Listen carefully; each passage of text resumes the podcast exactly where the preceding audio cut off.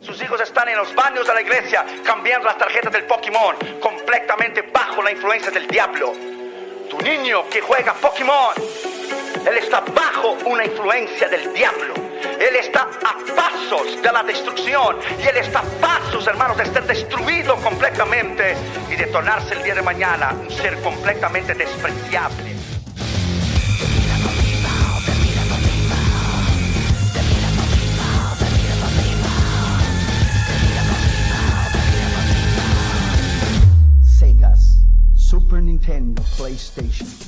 ¿Cómo estáis? ¿Cómo te ha ido? ¿Cómo está la vida? ¿Cómo ha estado? ¿Cómo te fue en Puerto Montt? Puerto Montt fuiste, ¿no? Eso, ¿cómo estáis? Estáis, estáis actuando para la cámara porque estáis mandando archivos para la municipalidad, estáis hablando con. Pero ya terminé, yo alcanzo a hacer todas las cosas, Natalia dejo esto Jaira, acá con y las estáis hablando ahí con. ¿Cachaste a la narcotraficante que mataron? Yo te dije eso. ¿Pero lo viste? Brígido. No sé en qué momento iremos a ver este capítulo, quizás nosotros ya no estemos en esta tierra, no sé, o irán a estar eh, más viejitos, pero en este tiempo, espacio del- de nuestra humanidad, quizás va a ser la primera de muchas. Sí, po, quizás- sacando el cálculo, este capítulo va a estar saliendo cuando nosotros, como principios de noviembre. cuando nosotros estemos jubilados. Eh, va a estar saliendo en para la para nuestro aniversario de dos años y no hubiéramos hecho nada en ese momento. Va a estar saliendo, esto va a estar saliendo para el Mundial ¿Qué mundial? de fútbol. Ah, pues estamos en la Olimpiada ahora, po. Los no, Panamericanos. Y para pan, Panamericano. Es Panamericana. Pam, pam. ¿Qué le ponen esos nombres, loco? Es para pana, para No. pan pan. no, para Panamericano. Rata tan tan. Para Panamericano. Para pan panamericanos. No, pues, los panamericanos y los Para Panamericanos. para panamericanos. Sí. Ya. Es, ¿Cuál es la sigla? eh, para, po. Y para pan. para pam, pam. No, no sé. Pero, fue esta parte. ¿Qué significa para pan Toma. americano? Ah, según tú, así ya se hace, así como ya se le entierra y se le echa agua. Y le echa agua, no. ¿En serio? po, Y listo. Nunca vas a tomar mate, Freddy. Que tú le ponís tu guática y lo, lo No ese es el mordías. gesto técnico. Él, me- él me quiso ayudar. En su corazón, él me quiso ayudar. Así como, tómate el mate. Así, ya toma, toma, listo. No, Freddy. Ya, yo sé que tú le ponías así como para el ladito y que su cosita y que el agua No. por acá para que su. Sí, No así. soy así. ¿Cómo que no? Y le hacía así. ¿Viste? Mira, mira, mira. Y lo mismo, boy. Te tomas hierba. Mira, yo, yo te lo voy a armar. Oh,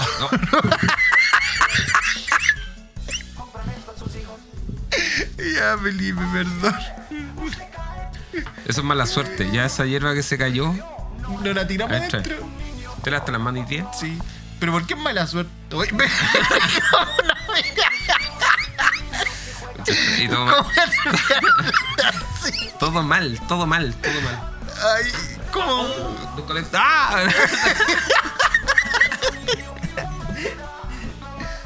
Pero yo Levanta esa cuestión, se cayó de abajo, no sé. Y ahí sí, No tiene el seguro bueno. Que se va bajando solo. y ahí sí. Quiero alegar porque Iglesia Santo perdió el otro batil. Pero es de ellos, pues. así que- Había miga y tierra por esa pelea. Era pues se mezcla todo. ¿no? Pero si lo subo y se baja solo. Ahí. Apretar un poquito ese. Con Listo, fuerza, Freddy. listo. Con fuerza. Ya, tenés que acá ir hablando y después.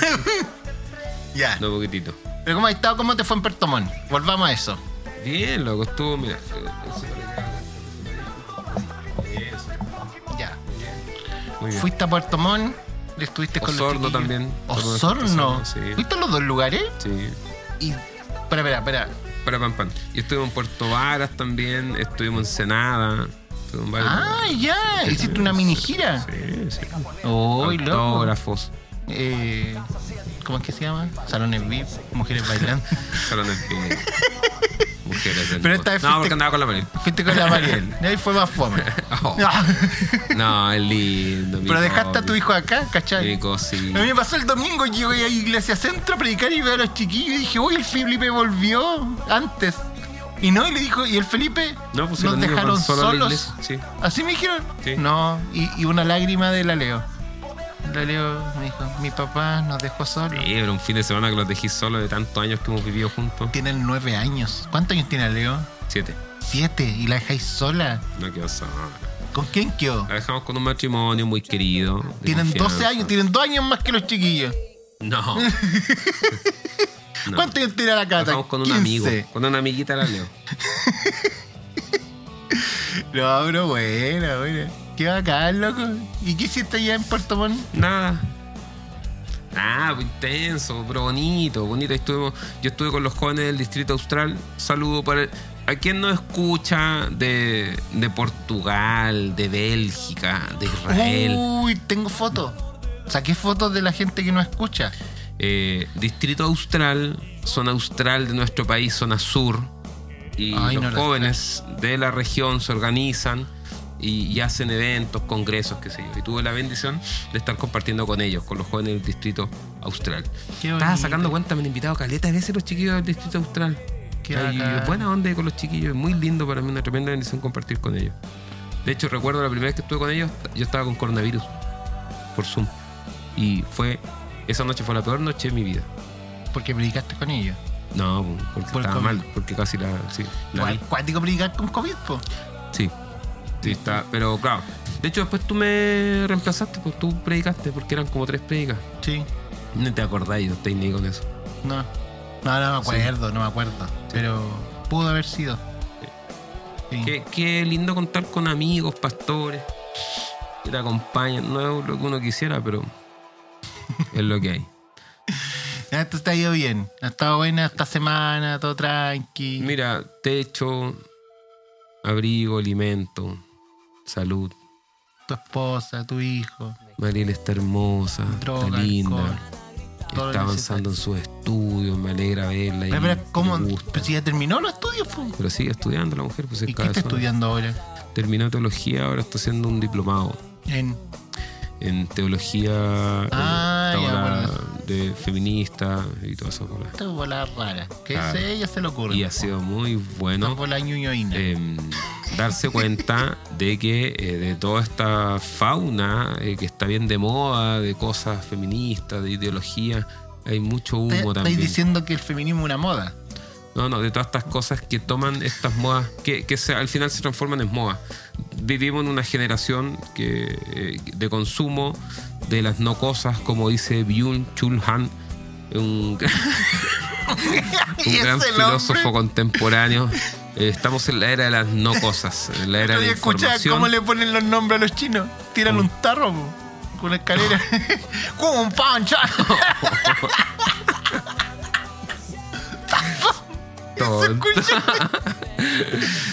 Perdón, disculpen la gente en China que nos escucha. ¿Qué? No le escucha el chino. Perdón, Byung Chul Han. Si es que nos estás escuchando. Tonto. Eh, estamos en la era de la no cosa. de No, pero es verdad ese filósofo. sí. ¿Cómo se llamaba? Byul Chul Han. Han. Todos lo conocen por Han. Han, yo creo que tú tuviste que haber leído algo de él. Si ha estudiado algo de sociología. Han Kung. No, eh, Hans Kung es otro. Eh, él escribió un libro, eh, como muy uno de los libros más populares de Byul Chul Han. Es. eh, no me digas, no me digas. Se No metió- no sé, pues, no te- me- ¿qué te voy a decir? Se metió el nombre este de la Sociedad de los Poetas Muertos, nada que La. Sociedad del Cansancio. Ah, ya. Sí, ¿Te sí, suena? lo cacho, sí, harto. ¿De qué trata el libro? No, no, Ah, sí, ¿te pero me suena. Sí, sí, eso. eh, y es un tipo con una mirada. eh, ¿Y qué dice él?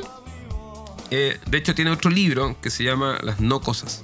Ya. Eh, y habla acerca de esta, eh, de esta eh, problemática o efecto social, ¿no es cierto?, que acontece de eh, hacer este traspaso de las cosas a lo que es información. Si tú te fijas, eh, no, no recuerdo si él lo postula o no, parece que sí, sí, en uno de los capítulos de su libro habla, por ejemplo, del efecto de la selfie, si él lo habla, eh, capítulo 4, si no me equivoco, de ese libro, habla acerca del tema de las selfies. Antiguamente una fotografía, eh, si bien tú la fotografías, pero había toda una dinámica, todo un proceso en el cual Sí. tú tenías que esperar, el revelarla, hasta que al final igual se transformaba en algo, tenía una cosa. Y de hecho lo dice de una manera muy linda, muy poética, dice algo así como, aún así esa fotografía en, no sé, Polaroid, no sé cómo se, esas que- Ya, sí. ya eh, aún así estaba, eh, no, no recuerdo textual, pero dice así como está sujeta, supeditada al tiempo, a envejecer, a desaparecer también, como las cosas. sí. Viven sus procesos, nosotros también. Hoy en día no, creemos dejarlo inmortalizado, pero en realidad, al no ser cosa, se transforma en- solamente en información. Y acumulamos información, no así experiencias. Acumulamos seguidores, no así vínculos. Acumulamos viajes, más no así conocimiento. Acumu- Ah, y bueno, postulan muchas cosas muy lindas, bien interesantes. Así que eh, eso. Esto es, esto fue, esto. ¡Ay, qué bonito! muy lindo, muy Sí. lindo, muy lindo. Ya, y De hecho, ah, habla algo muy similar, eh, me, me hizo acordar a, a- a Gastón Sublet, que lo estábamos hablando antes, y habla acerca de este efecto que acontece en las sociedades. ¿cachai? Cómo nos estamos, de hecho, Sublet dice algo así como, no hay tiempo para ser humano. Y habla, eh, yo creo que en otras Oye, el palabras, Benja, dijo lo mismo el domingo. Yo creo que te robó la predicación. eh, con otra- en otras palabras, ¿no es cierto? También estos pensadores, eh, esta gente que se detiene a observar, de hecho, Han habla también acerca de eso, no hay tiempo para, la- para observar, para contemplar. Eh, y es cuático.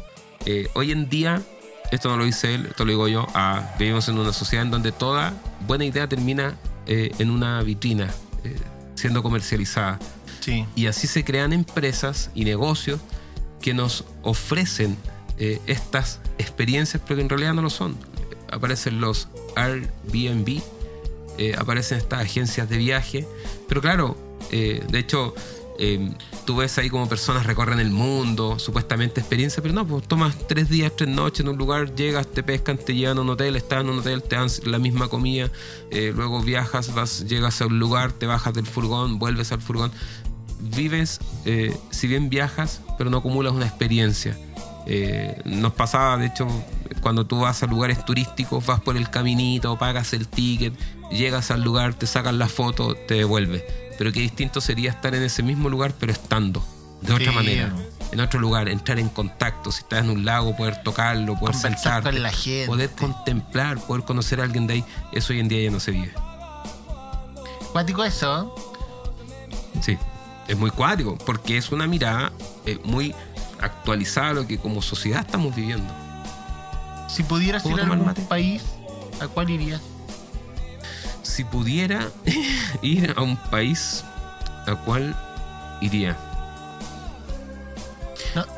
Dale, dale. Está ahí a punto. O sea, es que no... eh, eh, hay un solo lugar que he deseado ir. Ah, me acuerdo que siempre lo decís, que eh, estar en el... en lugar el- donde Jesús estuvo. En el Getsemaní, sí. Ya. En el que supone que es el Getsemaní. Estar en ese lugar. Pero hoy en día, con el lamentable suceso, acontecimiento que se está viviendo, ¿no es cierto?, en esa zona, es inviable, pero quizás espero en algún momento. El otro día salió una noticia muy graciosa. Ya me gustaría conocer Europa. No es graciosa de la guerra, pero es graciosa igual, pues, porque Lugares así. eh, histórico. una periodista va y está como en un en un en vivo po. Y va y dice no y en este momento están empezando a caer y se tira al piso po, con la cámara en vivo loco así y uno como oh loco y la patada así no y en este momento así como mostrando un momento y empiezan a pasar gente por detrás y la miraba y en la cámara salía po, gente en bicicleta corriendo. y la, y la señora seguía hablando así como si estuviera así a punto de morir. Y la gente pasaba lado. Rojo, rojo. No, no, suena la gente corriendo. Coche con la guagua. Es verdad. Y Llevan de huevo. Super 8. fue súper gracioso. Locos eso. limpiando el parabrisas. Ah, eso no pasa. ¿Está en la Alameda? Está en el bandejón central. ya, y cambia la pregunta entonces. Porque en realidad la pregunta es: ¿y si hubiera un, lugar, un país donde tuviste, o un lugar donde te gustaría vivir? Te, te dieron la oportunidad ya. Puedes salir de Chile y elegir. O, Un lugar. Sí, un lugar donde vivir. Vivir en el centro de la voluntad de Dios. No, pero un lugar. Un espacio. Un espacio físico, país, comuna. Ya. Em, geográfico. ¿Saldríais- esa es la primera pregunta. ¿Saldréis de Chile? Mira, he pasado por eh, distintas etapas. Cuando uno es más cabro, tiene el sueño, ¿no es cierto?, de salir y. eh, Bravo, eh. claro. Pero después no, claro, después no. Eh, hoy en día, quizás ya cuando estás en esa etapa que, que, que ya caché cuando va a llover porque te duele la rodilla y donde todo te importa nada. claro, o sea, no. Si sale una. por- O sea, si sé, entiendo, creo, veo y siento de que es la voluntad del Señor, no, no, no diría que no. No, ya, pero obviamente, ya, lo primero es pucha, escuchar la voluntad, ya, todo eso te lo entiendo. Es que no lo puedo separar. Pero si tú pudieras decidir desde tu punto de vista. ¿Dónde vivir? Sí. En si- el sur de Chile. Si Dios te preguntara, Felipe, así ¿dónde como... querés vivir? Claro, en el sur de Chile. Pero el sur es grande, po. Talca. No, sur, sur. Eh, Punta es Región de los lagos, hacia allá. Ah, ya. Pero como en un- la ciudad, como la ciudad de Valdivia, o son, o para afuera. Es que en, la- en las provincias es algo muy lindo. De hecho, ahora justamente estuve en Puerto... en Osorno. Sí. Y estuvo en la casa un matrimonio muy lindo, muy querido, saludo para los chicos. Y claro, y pasa mucho en provincia la gente, no, es que pastor, yo vivo fuera de la ciudad. Tú te imagináis fuera, aquí tú Sí, decís fuera de Santiago a tres horas, dos horas, ¿cachai? Pero no, pues estaban a 8 kilómetros. Sí, 8 po. kilómetros es como. Nada. Tratando, así como. No. no- o sea, yo bueno, acostumbro a correr 10 kilómetros, pero. Eh, 8 kilómetros, no, nada, pues en auto 8 kilómetros es un- Yo le decía al ¿Puedo, chico. puedo decir? Espérate. Estamos recién con el Felipe viendo los Panamericanos pues, y viendo los saltos. Y nuestro mayor comentario era: No, salpicó mucha agua. nosotros Esa era nuestra, nuestra como forma de jueces, evaluación. como- estábamos como jueces ahí. No, no. No, te dieron mucha agua. Y después vinieron en la carrera de remo, por donde Chile es bueno. Y nosotros, no, va primero, no, va segundo. No sabíamos quién era Chile. Salieron quinto, ¿no? Salieron segundo. Sal- sí, pues, salieron segundo y nosotros, ¡ay, no! Está perdiendo. ya, ese es nuestro conocimiento de deporte. Ese, ese fue como la sección deportes Nu- Nuestra profundidad. de este capítulo de hoy. Ya, sigue hablando. El ah, entonces eh, pasa mucho, de hecho también por los chicos, amigos también, no, es que nosotros vivimos afuera. Y tú dices, ¿cuánto afuera? 10 kilómetros. 10 kilómetros en auto son 5 minutos. Sí. ¿Cachai? O sea, yo le digo, Ah, chicos, 10 minutos. pero- ya. O sea, claro, depende de que maneje. Eh, en realidad, yo estaba pensando caso, 5 o sea- minutos, tirando la larga, así como, son como 2 minutos. Bueno, pero pensando en la gente Tu normal. caso. Eh, de hecho, me decían, no, es que vivimos fuera. ¿A cuánto? 10 kilómetros. Pero fuera, apartado. O sea, sales del pueblo y llegas a un lugar así, campo, donde se te pierde la vista Sí, mirando montañas, ¿cachai? Y decir, loco, y están al lado de un pueblo. Y yo le decía, loco, yo en la iglesia, o sea, yo acá en Santiago, del lugar donde yo vivo, un día de semana, a ir a un estudio bíblico o algo así, es una hora cuarenta, dos horas. Y eh, una hora es, es un pique así para cualquier lado que tú vayas acá dentro Sí, una hora es lo normal. Es lo normal, sí. Para ellos una hora es una barbaridad. Claro, es de, un- es de una ciudad a otra, Sí. ¿cachai? Entonces, me gustaría vivir al sur de Chile, ese sería como mi sueño ideal, cerca de una ciudad, ¿cachai? ¿Cerca de qué ciudad? De cualquier. eh, no, una ciudad que. que- ¿Sabes cuál me encanta a mí? Valdivia. Es que Valdivia es la ciudad más hermosa que hay. No sé si Valdivia, eh, me gustó mucho, eh, pude recorrer un poco más Puerto Varas. Puerto Varas es bonito. Y sabéis que me gusta Puerto Montt. Y lo que me gusta Puerto Varas es que está cerca de Puerto Montt. Pero me gustaría más sector aledaño Puerto Varas. Frutillar. No, eh, bueno, hermoso, hermoso, hermoso. No, no anhelaría vivir. O sea, es que. no. Eh, o también, ah, si lo pensamos para afuera, me, me- me llama harto España. Bueno, será por la cercanía idiomática, quizás. España no me puede gustar. Pero no, es, es que hay lugares, Barcelona, eh, Puede ser. No, no, es que no conozco. Tam- nunca he ido a España, nunca. Entonces, pero eh, hay un peso histórico ahí sorprendente. Que ellos nos conquistaron, les tengo como rabia. Y, y la cercanía también que hay de, de culturas, de países, cómo cambia una ciudad a otra, es sorprendente. Me sorprende España, sí, su movimiento canuto. Es, es extraño. Una curva, están en la curva. Sí, están como en un.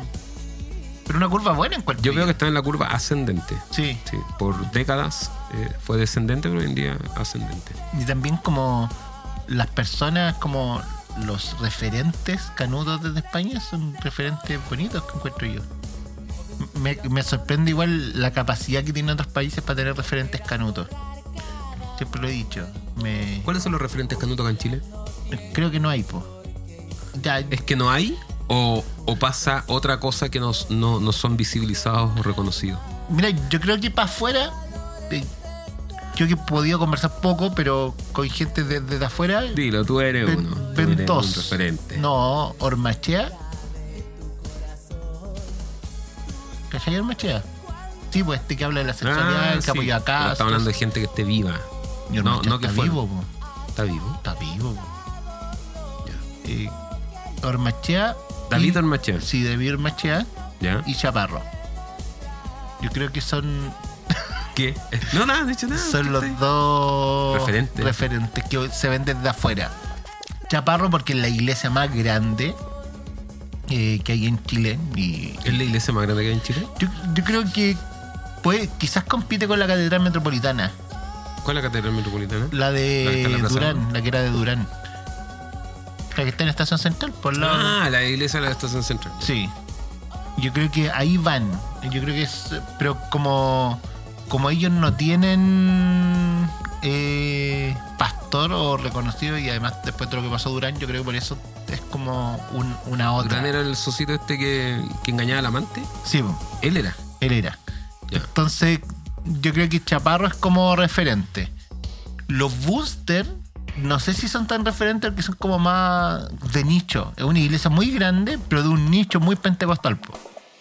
Eh, entonces, como que es una iglesia grande, pero es de nicho. Yo creo que los Chaparros son en este momento como la iglesia grande de Chile. Ahí del nuevo templo.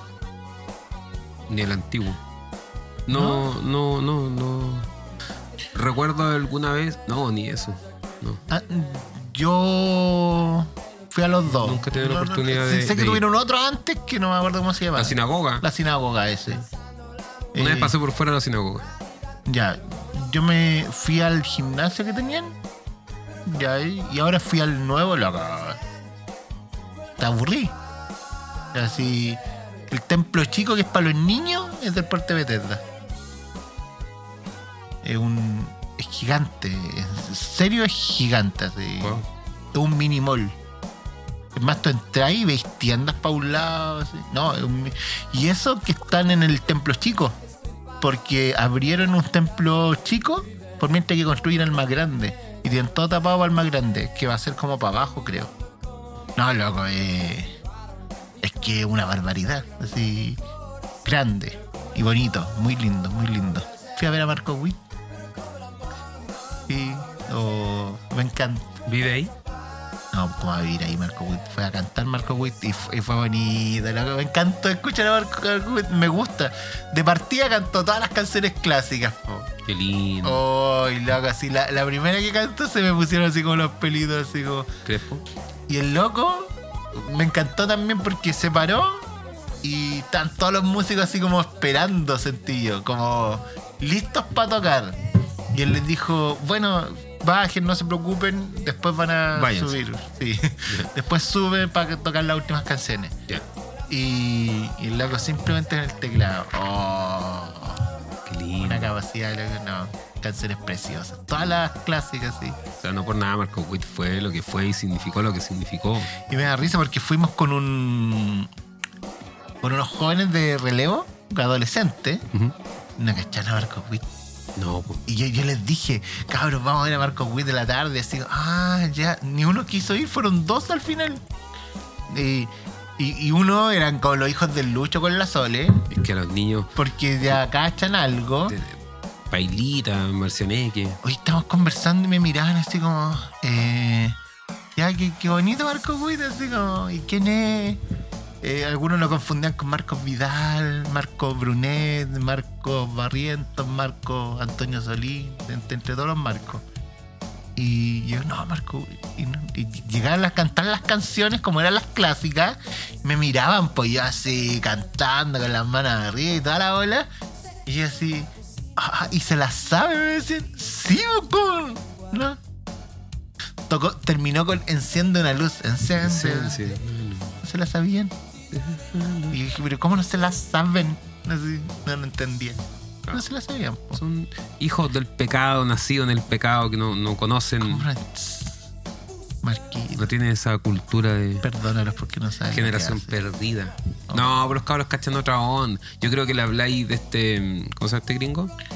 Que es bien conocido. El, ¿Evan Krep? él. Yo creo que No, él ya pues, también es viejo. Sí, pues Evan Krep ya es viejo. ¿Y qué escuchan los cabros hoy en día? Eh, puro así, estos Maverick. Aparte de acá 420, aparte no, de. un, un corazón.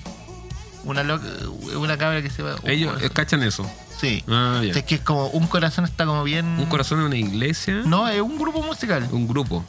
Sí, una loca canta. Creo que es bacán, así. Ya. Buenas canciones. Ah, verdad, ahora he cachado que están como de moda esto, como ministerios. Sí. Maverick Music. Sí. eh, Uno, uno que canta como en inglés, se olvida. Ya, pero así harto. ¿Y te- te acuer- Elevation. Elevation Worship, sí. eh, ¿Te acordás que tú ponías ahí unas canciones que eran como las típicas canciones cristianas, pero con una onda más, Ya. más relax, así? Yo escucho Ana y Ricky. No, Búsquenlo, búsquenlo. Son un matrimonio mexicano. Ana y Ricky. Búsquenlo en YouTube, porque en, Spotify no tienen eh, muy... Un saludo para Ana y para Ricky. Eh, matrimonio mexicano, van a ser padres. eh, no tienen Spotify. transmiten devoción, adoración, una simplicidad en una sala de su casa. Ricky toca el piano y Ana canta. Ministra. No los TikTokers, no. No son TikTokers.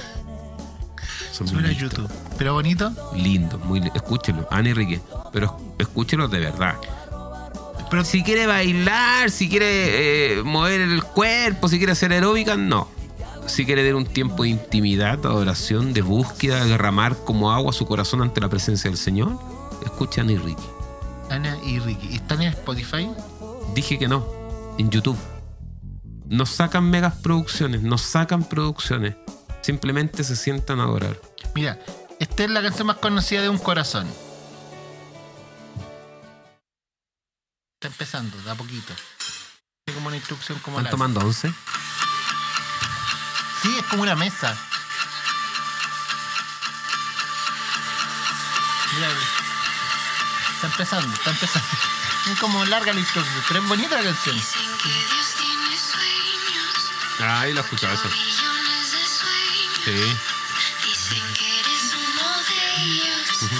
Mira que Esa es como la canción más con- oh, la canción más conocida. Es bonita. Yo encuentro bonita la canción.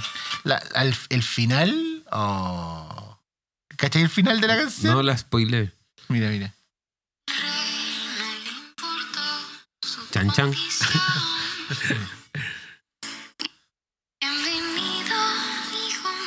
Ya, pero se entiende la idea, Freddy, gracias. Un lisiado a la mesa 60. Es la historia del. ¿Cómo se llama? ¿Te lo quito? ¿Del Antiguo Testamento? Nada que- No, Nike. No, pero tiene un nombre así. No le importó Ay, su condición. Bienvenido, Hijo mío. Oh. Y esta parte, mira. está linda la canción.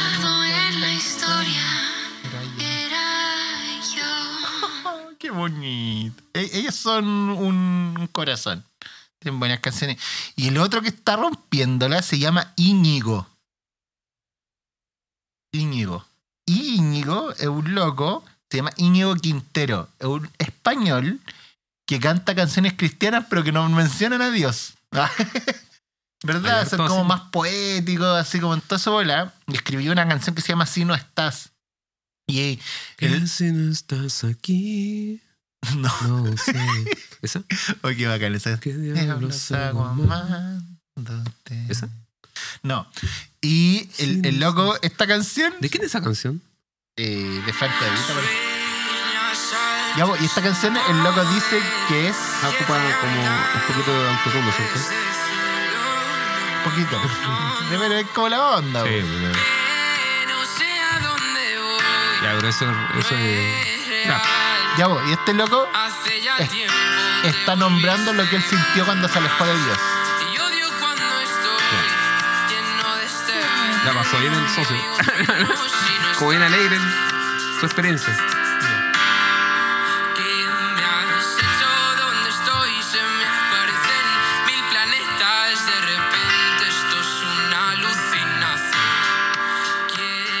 Está buena.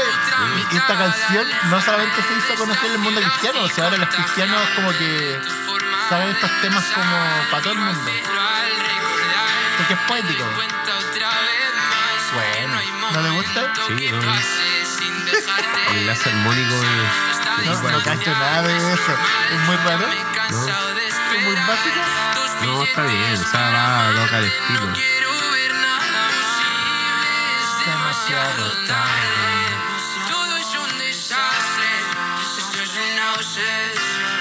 Está lindo, Freddy, gracias. Muchas gracias. Gracias.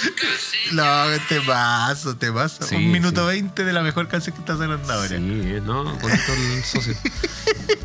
Suena bonito, está bonito, está, Está bonito. está Me bonito. gusta todo, sí, me gusta todo. Sí. También va- lindo Marco Witt, me gusta Marco Witt. Eh, ya, y entonces Cristo tuvo una esperanza, yo creo que es como referente. Y la iglesia y Chaparro. ¿Cachaste que además va a salir el papá Chaparro y va a entrar el hijo Chaparro? No, Ya, van a tener. el tú- papá Chaparro es Chaparro. Papá, ¿Cómo se Sí, llama? bo. no me acuerdo. Ya, pero el Israel Manuel Chaparro, Chaparro. El Israel Chaparro va a tomar el pastorado de la iglesia. Y el papá Israel Chaparro. Chaparro es chico. sí. Ya. el que toca canciones. Ah, ya sí lo cacho, sí lo cacho. Ya. Es Ya. como- y, Ya. y el papá Chaparro, que no me acuerdo cómo se llama. Él va a estar un paso al lado. Van a, Ah, ya. sí. El Israel pasó su concilio examinador, todo el proceso y ahora. Todo. y, y eso. Ya, qué bien. Entonces, no, bueno, bueno. Ya, y- pero ellos son como los. Yo creo desde afuera lo que ven. Ormachea, esto es única esperanza. No creo que haya más. ¿Y el Machea referentes. qué iglesia pastorea? Yo creo que este, creo que este loco está en, en Estados Unidos. Ah, ¿No? ¿Qué- A ver. No, la verdad ni sé. ¿Cómo se llama? ¿David Ormachea? Ormachea. David Ormachea. David Ormachea Propiedades me sale. bueno, le ha ido bien en el ministerio. Mira, Corporación de Ayuda a la Familia, regresa a casa, vive Tiene- con su esposa Nancy en California. No, no tiene iglesia. Pero tiene muchas propiedades. Tiene más propiedades que la aloe vera. Y que en verdad me sale David Ormachea No, es Propiedades. una broma, es lo que salió aquí cuando estaba. No estamos hablando mal de ministerios, de ministros, personas muy lindas que han dedicado su vida, ¿no es cierto? Y este- De manera desinteresada a la extensión y expansión del reino de los cielos. Y mira, me sale Ormachea Iglesia. La vida de cada ministro se encuentra marcada por la renuncia. No, no, no, creo que no, no es pastor en ninguna iglesia. Ya. A lo mejor de un paso al costado. No, pero es que creo que no, no sé si ha sido pastor. Siempre lo he visto más como desde la parte conferencia y escritor. Ah, ya. No sé si él tiene experiencia como pastor de, de una iglesia. Ya. Lo, sí supe una vez que una iglesia como que lo invitó a pastorear acá en Chile y dijo que no. Ya. Pero eso nomás. Ellos serían como los referentes. Pero yo creo que España tiene bonitos referentes. Me, me gusta mucho el Itiel Arroyo. No comparto 100% lo que dice, pero me gusta mucho como su bola. Y, y me alegra mucho que tengan un referente juvenil como él. Me gusta mucho Alex San Pedro. Me gusta mucho Marcos Vidal. Como los referentes que ellos están mostrando, creo que son locos bacanes. Sí. Sí, loco es lindo. Y eso. ¿Y qué referentes tú veis desde Chile? Aparte de ellos, de los dos que yo te dije. ¿En España o en.? No, en Chile. Ah, en Chile. Que tú digas ahí desde afuera deben ser como reconocidos. El pastor Soto Ah, y el pastor Rocha. El pastor Rocha. Sí. sí, el loco tiene muchos seguidores. Sí. No, eh, así como. No es que no, no conozco mucho la. La fauna. Evangélica. evangélica, no. Eh, o sea, de verdad no se me ocurre otra persona que yo a ti te encuentre un referente. No, a ver, que ni con él. eh, para que vean lo limitado que es mi mundo. Sí, o sea, po. mi, mi- Uno preocupado ahí, el ministerio, ¿no es cierto? Las personas, pero lo, lo que logro ver aquí en la. eh, referentes. Yo creo que de los referentes que te podría nombrar son muchos que no los conoce nadie. Ah. Y de los que más conocen, quizás podría ser tú, pero. No, y tú, escritor. No, pero es fundación, dinero, el- el- mujeres, el- bailando. para ser, yo creo que en verdad un referente tenéis que tener como algo más potente por detrás. po. Así como una visibilidad a Latinoamérica. Sí, po. Bueno, Iglesia Centro pasa a ser un referente en ese sentido. no, yo creo que no. No, eh, es que yo creo que sí, Sí, obviamente uno es referente para algunas personas, Sí, pero yo te sí, digo sí. como para el país, como decir, Ah, no, ese sí, referente sí, de sí. Chile para afuera. Eso me, me, me sorprendió. Es que, es que, claro, o sea, partiste esta conversación hablando de eh, una narco-influencer asesinada. Y para a mí eso me genera una. un- una. me genera una paradoja. O sea, narcoinfluencer. Claro, está bien, pero se, se asocia de que ser influencer Es algo positivo. Desde un aspecto positivo, aunque no necesariamente es así. O sea, No. creo que la asignación está bien dada. Sí, po. porque influen- eh, influenciaba y no necesariamente No, va, a- que- va a influenciar de manera positiva. Sí, ¿no pero es que yo creo que la visión de influencer cambia mucho. Es decir, una, co- una cosa es influenciar y la otra cosa es ser influencer. Otra cosa es inspirar. No, no, y otra cosa es ser influencer. Es decir, para mí ser influencer es el de las redes sociales. Da, Claro. lo, mi- da lo mismo si mueve el poto, da lo mismo si lo que hace. eh. Es que en verdad da lo mismo lo que hagáis. Si, Sí. si en realidad, ¿qué Eres decir? Pero claro, yo creo que eh, se- hemos vivido una cosificación de mala manera de lo que es ser influencia. Sí, po. ¿Cachai? Porque, claro, o sea, hoy en día lo que tú ves en las redes sociales eh, no necesitas tener ninguna ningún valor. exactamente. ¿cachai? Ningún valor, sino que basta con que, no sé, pues, eh, tengas la mayor cantidad de visualizaciones y que no necesariamente te las da eh, algún principio, algún valor que tú tengas o algo que tengas que entregar. Eh, yo creo que un buen ejemplo es ver cómo la caca atribuye, atrae multitudes de moscas. No, es que- No, qué pesado. Pero, Pero, por ejemplo, te, te pongo un ejemplo. ¿Cuál es la foto más vista de Instagram? oh, no sé. Con más un- me gusta. Ah, búscalo, me búscalo en tu celular. ¿Cuál es la foto con más me gusta en Me Instagram? da miedo. ¿Cómo se busca eso en Google, no es cierto? Sí, pues, la foto con más me gusta en Instagram. Es un huevo. Fo- nah. Con más me gusta En. Instagram. Mira, me está iglesiando. La foto con más me gusta en Instagram es un huevo. Pon imágenes. Ahí la veis. Esa es la foto con más me gusta en Instagram.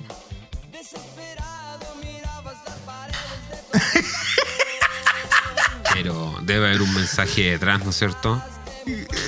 ¿Cuál es el mensaje? Se, se reflexionaba mucho, y por qué te pongo el huevo, porque se reflexionaba mucho en que antes se veía y se reflexionaba en torno a como la responsabilidad que tiene que tener el comunicador. Oye, ¿cómo lo busco el huevo para seguirlo? Creo que el fundador de ah, del Instagram, o el que hizo el Instagram, subió ese huevo. Fue la primera imagen además que se subió. No sé, no te estoy. Pero. el- eh, pero reflexionaba en torno a eso que antes se veía que el que comunicaba tenía una responsabilidad de enseñar algo. Y el que está en la tele, o el que está ahí, tenía una responsabilidad. Actualmente no hay responsabilidad frente a eso. Es decir, no tienes por qué comunicar algo. Es decir, y la gente ya no te sigue por lo que tú comunicas, sino simplemente por, por quizá hay otros, otros valores. Es decir, el valor del humor es muy valorado. Es decir, del ocio. En realidad el, Instagram o el TikTok podría ser puro ocio. No aprendo nada, no entiendo nada, pero es ocio. Y el ocio obviamente lo podemos valorar, si es importante. Eh, pero desde ahí, sin ni un mensaje, sin ni un trasfondo. Entonces, el influencer se vuelve alguien que no comunica. Al punto que tiene miedo de comunicar. Porque el influencer que comunica es funado. Porque no todo le va a gustar lo que tú comunicas. Entonces, si tú ejerces un comentario, das tu opinión o entregas un mensaje, em- eres funado. Imagínate, el otro día veía un, un youtuber muy conocido que se llama el Rubius, que es como de los antiguos bacanes. Luego está jugando un juego que viene con lenguaje inclusivo. Y tú puedes elegir tu. quién te habla. Puede ser un hombre, una mujer, todo. Y, dentro de eso él podía cambiar y que no se escuchara el lenguaje inclusivo, sino que te hablara un hombre. Y, pe- pero el juego venía predestinado con lenguaje inclusivo Predestinado. Como ya preestablecido. Venía preestablecido el lenguaje inclusivo. Y el loco cambió el lenguaje inclusivo a que le hable el hombre. Le, quizás le entendía más, no sé, no sé. Y loco fue una por todos lados. Lo único que hizo él es sacar el lenguaje pre- preestablecido. Prestina, ya se preestablecido. Espérate, ¿y el lenguaje inclusivo dice hablar con la E? Sí, eso. Ah, yo pensé que era lenguaje señas. No, no, eh, Era eso. hablar con la E. Sí, entonces, eh, sí, cualquier cosa, pero todo era con la E. Ese era el lenguaje inclusivo. Y el loco dicen que le complicó porque como que tenía que pensar, y obvio, pues si uno no está así como el chip de eso, po. y para un juego que es rápido y todo, y no le sir- entonces cambió a, a la voz del hombre. Y eso fue una funa. Y así gente... No, no, no hay tiempo para ser humano. Eh, no puedes eh, transmitir lo que eres. Imagínate cómo transmites la tristeza en lenguaje inclusivo. No, no puedes. y tantas cosas más como la alegría. ¿Qué?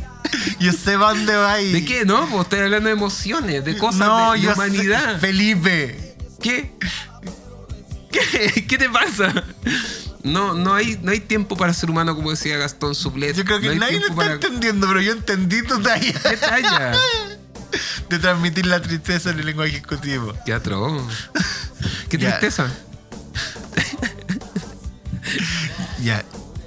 Y. Pero es cuático eso, pues. Entonces, desde ahí, los influencers no quieren comunicar. No. A lo más informar. Y, y- y- y si, Y ni si es que. Recuerdo una vez, eh, algo se viralizó y que era ver eh, algo durmiendo. Parece que era un, huevo, un juguete durmiendo. Ah, lo de. Toy Story. Así como Ah, un sí. loco que hizo un en vivo y ponía un monito, pero no, sé, tengo recuerdos vagos, y colocaba un monito como esto de Toy Story eh, durmiendo, así como... Y habían millones de personas viéndolo dormir. Exactamente. Mm. Entonces, ¿y eso comunica algo? Sí. Todo comunica.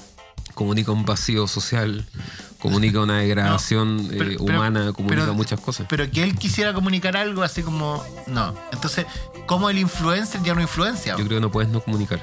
Es obvio. Pero desde lo interior, como querer comunicar algo, como hacer eso con un fin en específico. Era solamente con. Entonces, el inf- Quedaste, en una- quedaste atrapado en una paradoja. No. atrapado en un bucle. Porque una, una cosa es lo que comunica y la otra es lo que quiere comunicar. Entonces, desde ahí hay una problemática porque está esa separación de influencia e influencer. Creo que quien ejerce influencia en este momento no es el influencer. Pero, ¿cómo llegamos a influenciar si no se, consigue esa cantidad de seguidores? Es otro punto.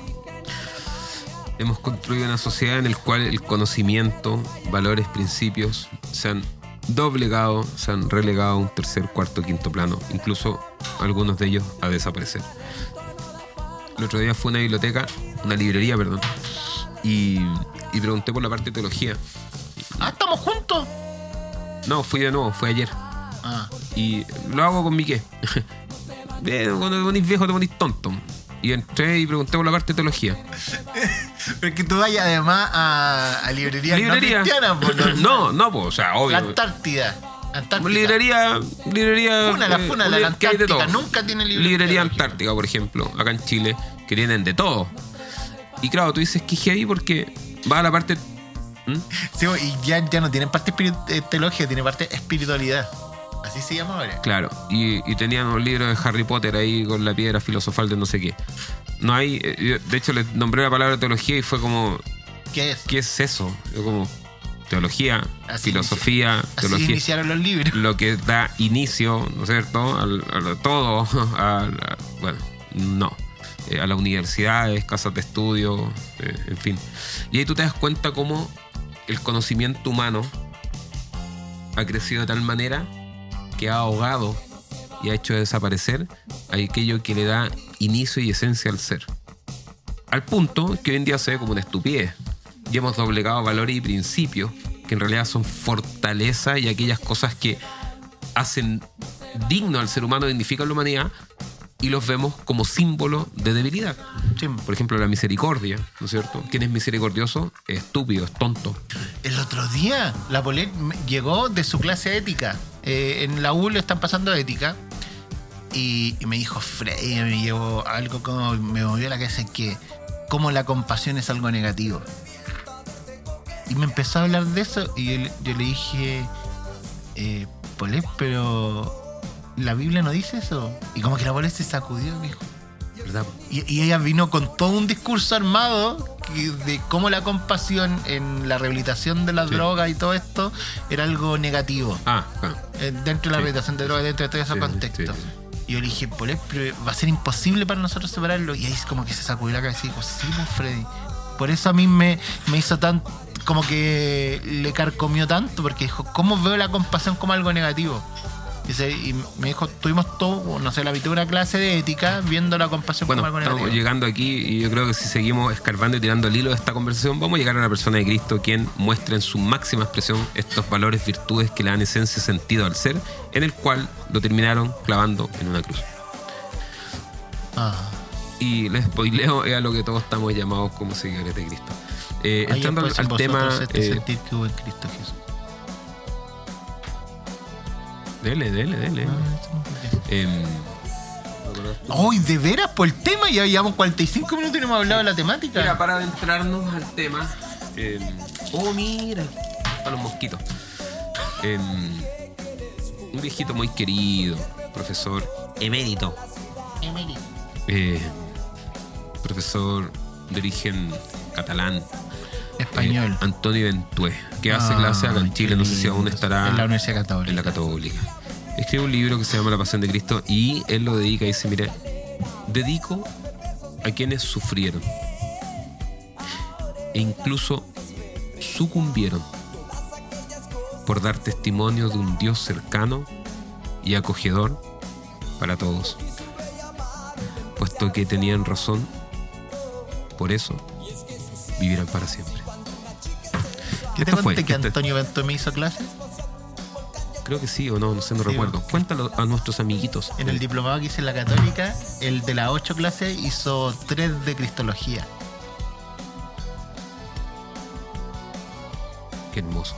La verdad. Él es muy. Como te. él- ¿Sabes qué? Yo me acordé al, al, al pastor Pereira. Así son sus clases. Calma, hablando. No es, no es gran. Pero. Y tratando de tomar notas, luego grabando. Porque sentía que algo tenía que sacar de ahí. Y sacaste muchas cosas, me imagino. Me ¿Sabéis lo que me sorprende? La cristología histórica. Yo eso lo aprendí en ese tiempo. Yo normalmente a nosotros nos enseñan la cristología de arriba para abajo, de abajo para arriba, pero ellos también enseñan la de adelante para atrás y la de atrás para adelante. O sea, ya hablar de la cristología, a Jesús lo puede estudiar de diferentes frentes, ¿no es cierto? Eh, desde la cristología, que ya Sí. hablar eh, esta asignación eh, mesiánica post-pascual, como el Cristo, y lo que se conoce y se habla acerca del Jesús histórico, Jesús de Nazaret, su historicidad. Entonces, me, me- me gustó mucho porque cuando, han- como te repito, creo que desde la teología evangélica enseñan mucho de arriba para abajo, abajo para arriba, este como... Su mesianismo, como y parte todo de la eso, sí, la humanidad y todas estas, veces- estas cosas. Pero ellos trabajan mucho, los católicos trabajan mucho la cristología histórica y cómo Sí. se fue dando en los concilios y toda Sí. esa cosa. Sí. Y cómo, y al final, ¿qué me pasaba? Estás ahí en una clase, los primeros 30 minutos aburriéndote de bolas conciliares, y yo como, ah, qué lata. Y después todos se unían en una enseñanza majestuosa al fin. Y yo que, oh, estoy en las discusiones, estoy cómo se sacaba al final la verdad. Y eso nos sirve para entrarnos po, a la temática. po.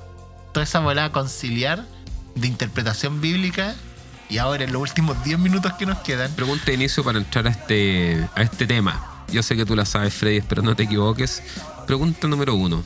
Primer Ya. semestre de, teología, de hermenéutica. Oh, ya empezamos mal. Y no me acuerdo de todo, así que dale nomás, me puedo equivocar. ¿Quién determina el significado del texto? ¿Quién determina? Ay, es que. Ah, Freddy, ¿está iglesiando? No, no ¿Quién sé. determina po. el significado del texto? ¿El significado del texto? Sí, el que, el que lo escribe o quien lo lee. El que lo leemos. Me asustaste por un segundo. No, eh, sí me complica. Ya, y aquí. Es que eso es profundo, po. Porque esta pregunta ya que estáis haciendo. Nos da un buen inicio, ¿no es cierto?, a esta temática. Sí, pues, ¿por qué? Porque finalmente cuando nosotros queremos interpretar el texto, nosotros sí, la gran mayoría de las veces lo hacemos desde nosotros, po. Mira, qué interesante. Y, y creo que es el principio. Y es casi cómo queremos meternos, po. Es decir, ¿qué nos habla a nosotros? ¿Qué, qué Dios me está diciendo Qué buena pregunta. en el ahora ya? Y por eso, lo primero que nosotros hacemos es trabajarlo desde el que lo lee, po. porque somos nosotros los que lo estamos leyendo y nosotros queremos que Dios nos hable a nosotros. po. siendo que si bien es parte importante del proceso hermenéutico a la hora de entrarse un texto, pero creo que muchas veces nos equivocamos en el orden.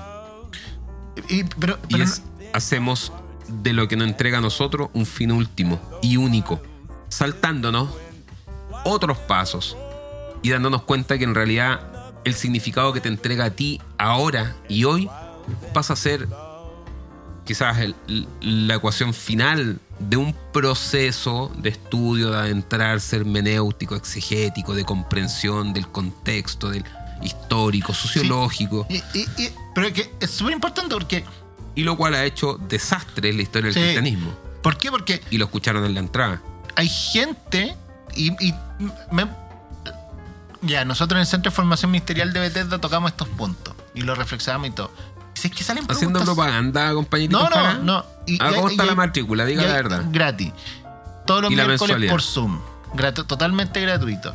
Ah, ganando adeptos. Como adeptos. Cualquier persona que quiera crecer en Dios puede estar. Ah, y los que no no están creciendo. ¿Ah? Los que no van no están creciendo. No, cualquier persona que quiera tiene puerta de entrar. Si no quiere, también puede venir, pero a ser Y se queda chico. Sí, se queda allí. no tiene nuestra verdad. Eh, desde ahí es súper importante porque creo que la pregunta obvia, así, desde el corazón de la gente, no, pues que yo creo que Dios me habla a mí. Sí. Yo creo en mi problemática, en mi vida, en lo que yo estoy viviendo. Y el otro día me hizo una pregunta súper buena y me dijo, ya. Y si Jesús gastó todo el espacio y todo esto para escribir la Biblia, para que fuera fácil para nosotros, ¿por qué nosotros la complicamos tanto? Y me decían, sinceramente, ¿ustedes creen que Jesús lo que quiso es que hubieran algunos teólogos que eh, ellos nomás supieran el contexto y esto y esto y tuviéramos que rebuscarnos tanto para aprender la verdad? Y, me decía, no, entonces yo creo que Dios no quería eso, no quería que tengamos que meternos... Si es lo que dice la Biblia nomás y punto. Y, y desde ahí lo que nos diga nomás, po. Eh, Cada uno lo reflexionará a su manera, a su punto de vista, porque al final eso es lo que quiere Dios, pues de hablarte a tu corazón, pues Dios no quiere que, que solamente algunos la sepan o que haya que darle tanta vuelta para aprender lo de Dios. Y Yera. Y era. Pero es que yo lo escuchaba y desde su reflexión, Desde su flojera. es que no sé si flojera. Flojera. Porque también en su palabra el Señor nos invita a escudriñar la Sí, escritura. sí. No, pero yo creo que él lo veía desde su... Entonces verlo esa parte creo que es súper cómoda. es súper cómoda. Sí. Pero no sé si es flojera. Es una forma también de ver la reflexión bíblica. Pues es decir, Dios me quiere hablar en el ahora ya Es y que- me da lo mismo todo lo demás. Es po. que en realidad esa persona que tú dices, Dios me quiere hablar, eres tú quien te quiere hablar. Eh, sí. Sí. Es Es, decir, cómoda, súper cómoda. ne- necesito, necesito que Dios me hable y punto. Ahora, si bien el mensaje es simple, sí concuerdo con esta persona en que nosotros lo complejizamos y algunos aún más, alguna vez he hablado de esto, ¿no es cierto? Tanto excavamos alrededor de las aguas que muchas veces el proceso de excavar el loda mancha, pero no por eso vamos a acentuar algo lo cual estamos llamados y es hacer una interpretación seria, responsable de la escritura. Ya. Y frente a eso, porque ya no es un testimonio, pusimos una parte de una prédica asquerosa que vimos al principio. que esa persona podría decir lo mismo. Sí. Esa persona podría decir, eso, "Eh, si lo que Dios me habla a mí, el Señor me dijo a mí, y yo siento que esto porque a mí me habla y me dijo esto, y yo... Y, punto. Y sería, y ya era. Sí, po. y, y, y referente a esa prédica, ya.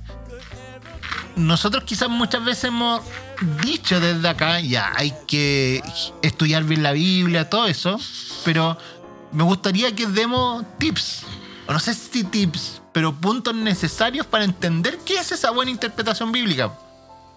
¿Por qué? Porque lo hemos hablado desde el principio y quizás lo tocamos como un obvio. Es decir, estamos conversando así, no, y bueno, tenemos que interpretar bien la Biblia, tenemos que ver el contexto. te- Pero cuando nosotros hablamos todas esas cosas, ¿cómo se hace? ¿Qué, qué cosas tú dirías? Mira, cuando tú estudies la Biblia, preocúpate de eso.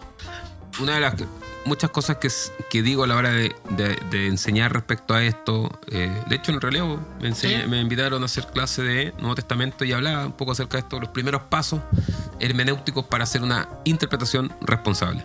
Eh, se habla de los puentes de los principios. Bueno, hay, Bueno, hay, hay, hay, hay mucha literatura. Realmente, mira, podríamos dar libros.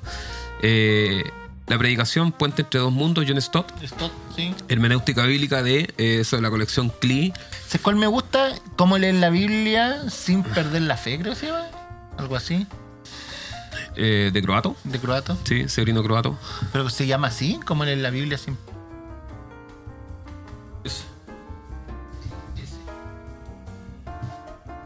Ese mismo. ¿Cómo leer la Biblia y seguir siendo cristiano? Eh, bueno, croato, eh, perdón, Croissant, John Dominique Croissant. Ah, el Eh, no, pero eh, Sí, pues este igual es más. Sí, no. no quería entrar a los libros, creo que te fuiste muy agresor. Sí, sí, sí. Hermenéutica Biblia, compendio, eh, entendiendo la palabra de Dios, de Scott Duval y Daniel Hayes. Y bueno, hay otro también de eh, este. Eh, Mariela ayer tuvo clase con la esposa de Serino Croato. Eh, Martínez, este también es clásico, hermenéutica bíblica. En fin, bueno, por material, la verdad que no. Hay, Sí. hay muy, muchos muy buenos No, materiales. pero, ¿sabes qué? el primero que dijiste, para mí, es muy bueno. Ahí el está, de Stott. El de Stott. La predicación puente entre dos mundos. Ahí está Freddy. Ya. Ahí, ahí, ahí. Em, búscalo por mientras. No. Por ahí, sí. Em, pero es básicamente esto. Entender de que eh, la Biblia em, habla... Oye, la cantidad de polvo me, me- me recuerda... Loco, hace tiempo que no leo este libro. Sí. Me gusta esto. Es todo lindo, es todo. Eh, entender de que, o sea, una de las cosas que debemos aceptar al adentrarnos al estudio de la escritura es esta pregunta que te hice de entrada. ¿Quién determina el significado del texto? Ya. Y, y, y partamos por eso, ya. ¿Quién lo determina? El escritor. Él habló. Se habla o los del autor el autor, intelectual. ya. Y él, el autor, le habla una cierta. Ahí no estamos entrando a lo que es esta inspiración, revelación, ¿no es cierto? Eh, En el cual la Biblia no es un mero libro, sino que es un libro escrito por hombres, escrito por mujeres, eh, que data, ¿no es cierto?, de siglos, pero es inspirada Por Dios. por el Espíritu Santo de Dios, ¿no es cierto? Por Dios. Entonces, se entiende como autor intelectual a Dios, el cual a través del escrito nos quiere transmitir algo. Ya. Y, y el autor. Es importante decir que no nos escribió a nosotros, po. Eh, y- es cuático sí, eso, sí. porque ya nos genera un punto importante, es decir, ya. Yo quiero que Dios me hable a mí a través de la Biblia. Pero no me escribió a mí, pues. Sí. Lo escribió a unas personas en un tiempo por determinado, con un contexto determinado y en con este problemáticas. proceso de revelación, y ahí nos vamos a mostrar quizás filosóficamente, ¿no es cierto?, a cómo Dios, que es espíritu, Mm, debemos entender de que la concepción que nosotros tenemos de Dios es una concepción antropomorfa, Sí. ¿sí? Eh, de que Dios vio, que Dios dijo, que Dios... Eh, ¿sí? Eh, porque... inspiró. Inspiró, Es- súper buena claro. la palabra inspiró, porque no tiene que ver con algo netamente. a través de los sentidos. Sí. Eh, o sea, no, no, no, no sé si a través de los sentidos, pero se entiende. Eh, ya en el Nuevo Testamento, ¿no es cierto? Tenemos a Juan que de manera magistral ahí en capítulo 1 dice, a Dios nadie lo ha visto nunca jamás. Mm. Y Jesús que, haciendo eco, eh, dice, bueno, Dios es espíritu, pero anda al punto. punto. es entender de que fue escrita en un contexto. Sí. Por eso se habla del puente de los principios. Puente que tú debes atravesar al entonces, donde fue escrito el texto. Sí. Y a través de ese puente de los principios, lo que por abajo corre, el agua, ¿no es cierto? Estoy hablando de simbolismo. Hay contexto, hay historia, hay distancia, eh, hay un montón de cosas. Sí. Culturas, principios, creencias, un montón de cosas. A lo que sería a nuestra hora. Entonces, antes de buscar primeramente impulsivamente lo que Dios me quiere decir a mí, hoy debo atravesar ese puente de los principios y tratar de acercarme, adentrarme un tanto al entonces. Uno de los ejercicios que yo encuentro muy bueno, con esto termino, un tips, no sé, para acercarse al entonces es marcar la diferencia y separación de aquellas cosas que te distancian del entonces. Mm. Por ejemplo, La cultura. Es una obviedad. son las cosas que tú vas a atravesar en este puente de los principios. Pero un ejemplo quizás más práctico. eh, Dios llamando a Moisés Buena. a que lidere el pueblo de Israel. En este atravesar este puente de los principios, una de las cosas que va a pasar por debajo es la cultura. Eh, Y, y es importante porque ya, ya, inclusive nos metemos a ese, a ese, vers- a ese versículo. Ya hay reflexiones teológicas profundas donde ya, y si vamos a pasar el puente de la escultura, ¿cuándo se escribió? ¿Quién lo escribió? Ya te adentras un montón de aspectos que enriquecen esa voz, ese sentido que Dios te quiere decir. Sí, Entonces, marcar las diferencias y cosas que te separan. Tú dices, pero, sí, uno, básico, tú no eres Moisés. eh, obvio. No es tan obvio. Eh, No es tan obvio sí, para sí. algunos, ¿cachai? Tú no eres Moisés. Dos, no estamos bajo un gobierno, ¿no es cierto? Eh, que tengamos Totalitario. totalitario, un faraón que nos esté oprimiendo, eh, no estamos siendo un país esclavizado, no somos eh, hebreos, no somos egipcios, El capítulo anterior, eh, no el- o a- uno de los anteriores, el pueblo de Israel Claro. bíblico no es el actual. Entonces, marcar todas esas diferencias, todas las cosas que te separan. Estamos en otro contexto histórico, social, político, cultural, otra región, otro lugar, otro. En fin, marcar. Je- Jesús está al medio. Jesús está al medio. Todas esas cosas que te separan, que te diferencian, te hacen adentrarte al texto sacudido de muchos preceptos y conceptos. O sea, ya que tú leas, ¿no es cierto?, esa revelación de parte de Dios sabiendo que tú no eres Moisés, te da claridad y te pone los pies en la tierra. Pero entonces, ¿qué es lo que queda? Y ahí donde viene otro paso que se habla de desprender principios. Sí. ¿no es cierto? Y- Y ahí tú vas sacando principios que están sacudidos de una interpretación quizás...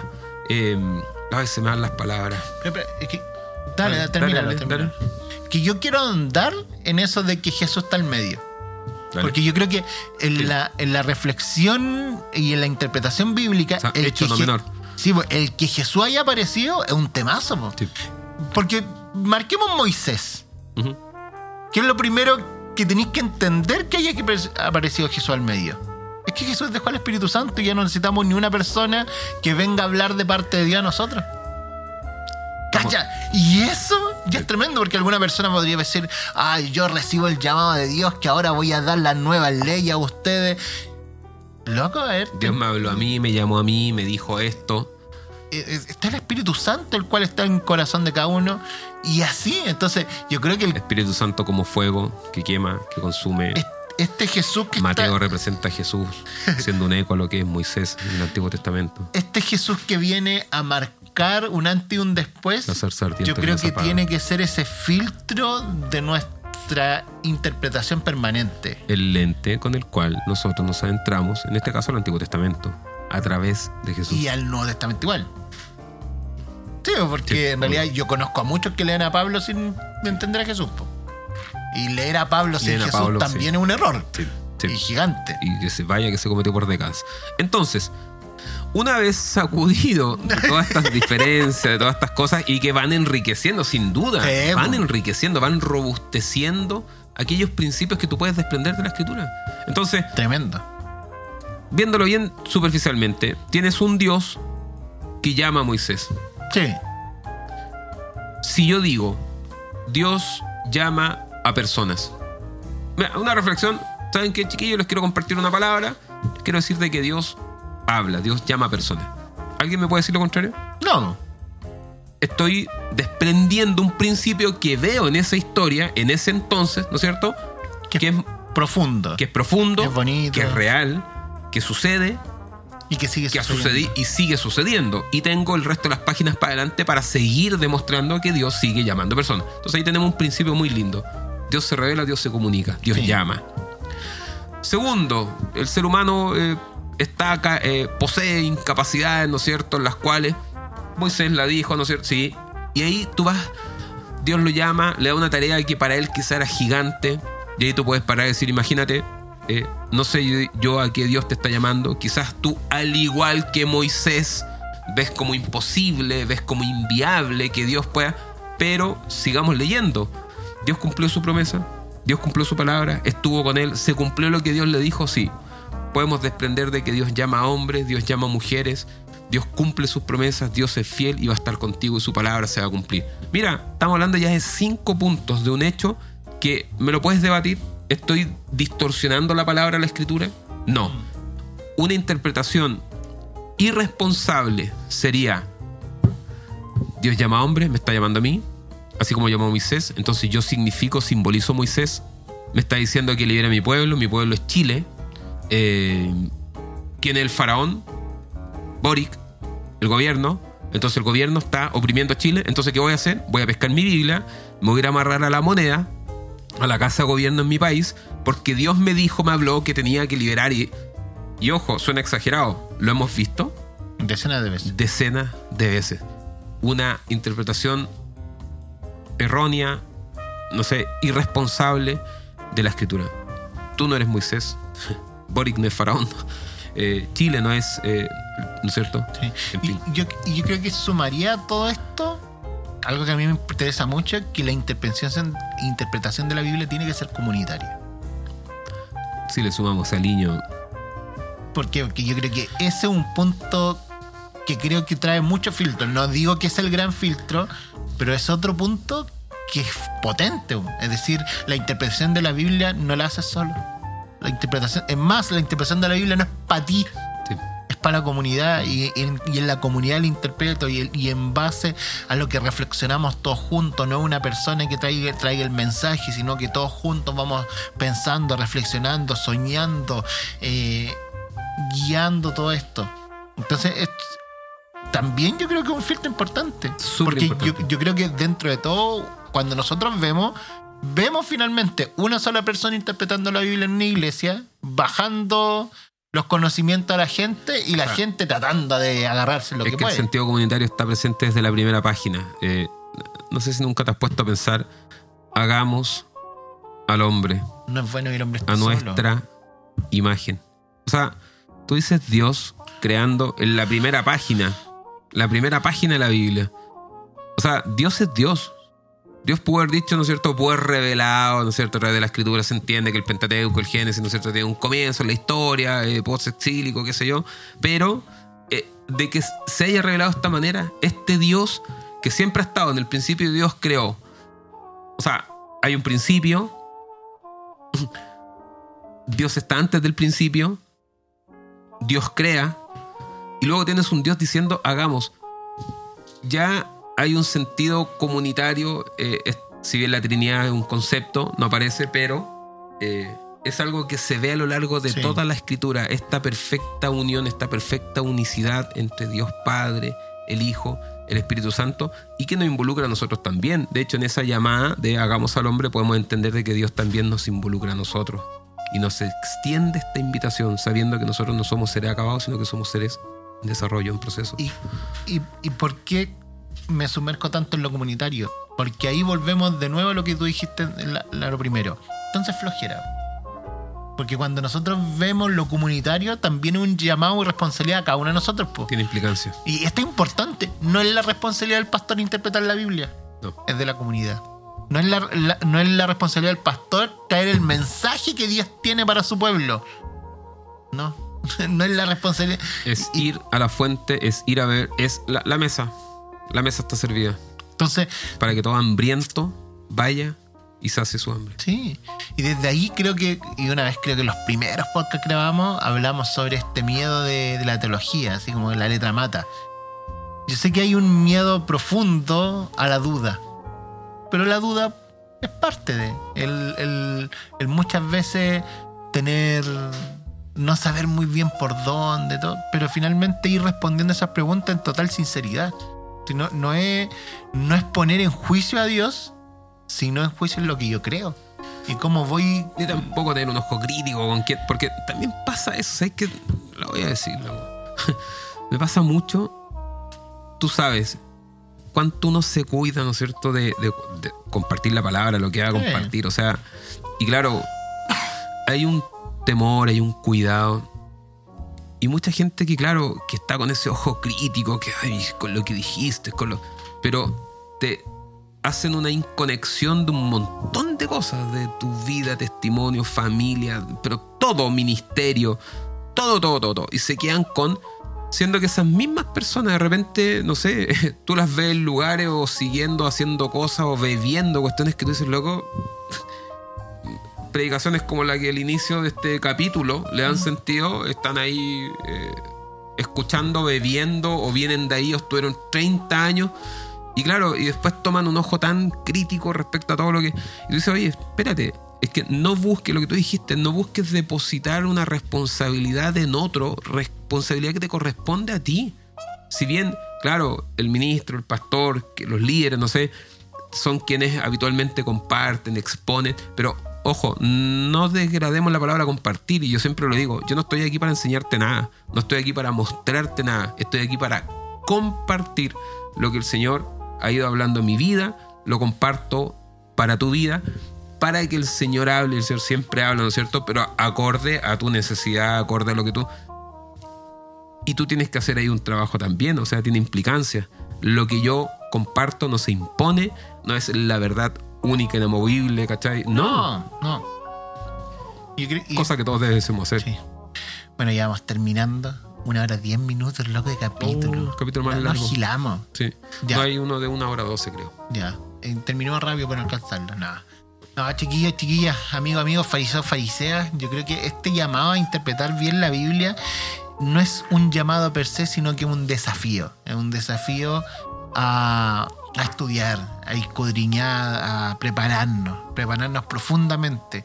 Y, desde ahí que, que no tengamos que ser nosotros los pastores quienes eh, creamos que traiga- traemos palabra de Dios, sino que cada uno de nosotros en, en su búsqueda constante de, de papá, en su búsqueda constante de reflexionar la palabra de Dios de buena manera, vamos a conducirnos de, eh, con cuidado en medio de, de tanta herejía que podemos ver en redes sociales.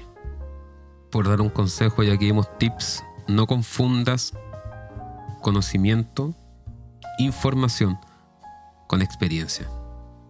No se trata del conocimiento, de la información que acumules. Somos la generación de la información. Estamos llenos de información.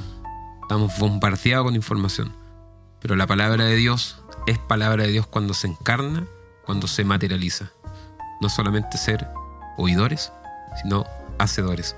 Por ende, no es la información, el conocimiento lo que va a hacer que hagas una interpretación, una lectura correcta de este deseo que está en el corazón de Dios. No hablamos acerca de lo que es la palabra, pero que sea tu experiencia, en este caso, con Cristo, con quien nuestros ojos pueden ver, nuestras manos pueden palpar, quien dé testimonio y fruto de ese deseo que está en el corazón de Dios para tu vida. Me acuerdo una frase, si tu sana doctrina no te lleva a amar a tu hermano, no estás en la